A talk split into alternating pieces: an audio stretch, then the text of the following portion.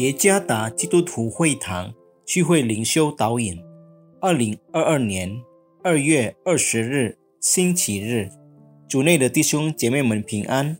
今天的灵修导引，我们要借着圣经约伯记四十二章一到六节来思想今天的主题：与环境和睦。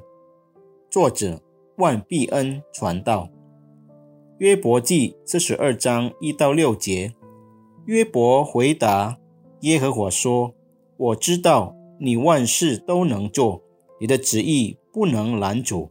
谁用无知的言语使你的旨意隐藏呢？我所说的是我不明白的，这些事太奇妙，是我不知道的。求你听我，我要说话。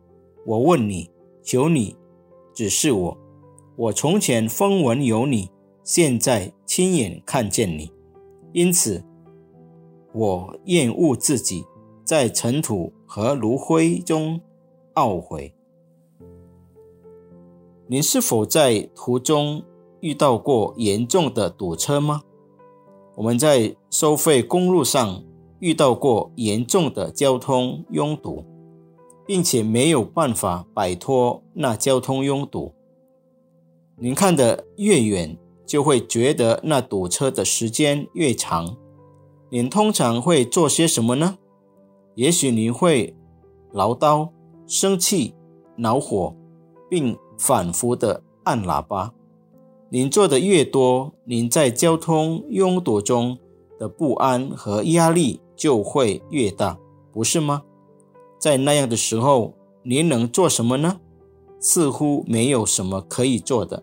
除了与环境和睦，今天的经文是约伯对他所挣扎的最后回应。这部分可以说是他所经历的挣扎的答案。最终，约伯真的明白上帝在他患难背后的所有工作吗？事实上，约伯一直让他自己处在无知之中。证据是这个经文的位置。被放在四十二章十到十五节的前面，就是约伯状况恢复之前的时候。这表明复兴不是约伯挣扎的答案，他在恢复之前就已经赢了。相反的，这个复苏是被理解为那场胜利的结局。当约伯在他所经历的苦难中，承认上帝的主权和智慧时，他就得胜了。在他漫长的挣扎中，约伯对上帝有了更深的认识。他敢于将自己的未来交托在上帝的手中。约伯成功与他所经历的挣扎和睦。让我们也学会与环境和睦吧。近两年的情况。已将我们的生活挤压到如此的程度。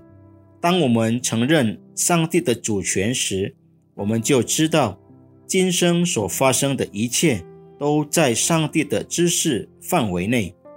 在其中，我们遇到上帝永不会错、永不会败的智慧引导我们的生活。上帝知道我们生命的整个旅程。所以，他也最清楚如何引导我们的生活。